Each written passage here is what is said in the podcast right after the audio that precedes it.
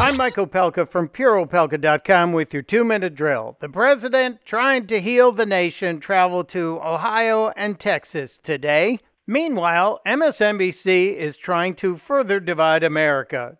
This morning, they had Beto O'Rourke on air comparing the president's comments to Nazis. Um, I, I, mean, the president has not been shy. He's not been saying this behind closed doors. This is out in the open. You know, all people of, of one religion inherently defective and should be banned from the shores of this country. Uh, the only modern Western democracy that I can think of that said anything close to this is the Third Reich, uh, Nazi Germany. Well, Beto, once again, you've lied about what the president said and mischaracterized his statements, but don't let the facts get in the way of your feelings. After all, you're still down there in the 1% to 2% zone among the Democratic candidates for president. But wait, there's more. MSNBC also hosted a former FBI high ranking official who claims Donald Trump sending a secret message by flying the flags at half staff until the 8th of August. The president said that we will fly our flags at half mast